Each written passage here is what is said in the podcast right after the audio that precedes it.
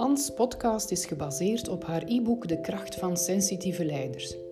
Van veel mensen die dit e-book hebben gelezen, hoort ze dat ze heel blij zijn dat er aandacht wordt gegeven aan de vele gezichten van sensitiviteit op het werk.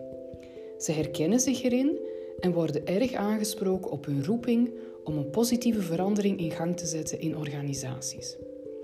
Het doel van de podcast is om naast het e-book een ondersteuning te zijn voor alle sensitieve leiders die hun eigenschappen meer willen inzetten op de werkvloer. De verschillende hoofdstukken van het e-book worden besproken en verder uitgediept aan de hand van vragen die vriendin en medecoach Christine de Wolf stelt aan Anne. Als je zelf een vraag wil stellen, stuur ze dan gerust in via de contactgegevens die je vindt op www.naturalleadership.be.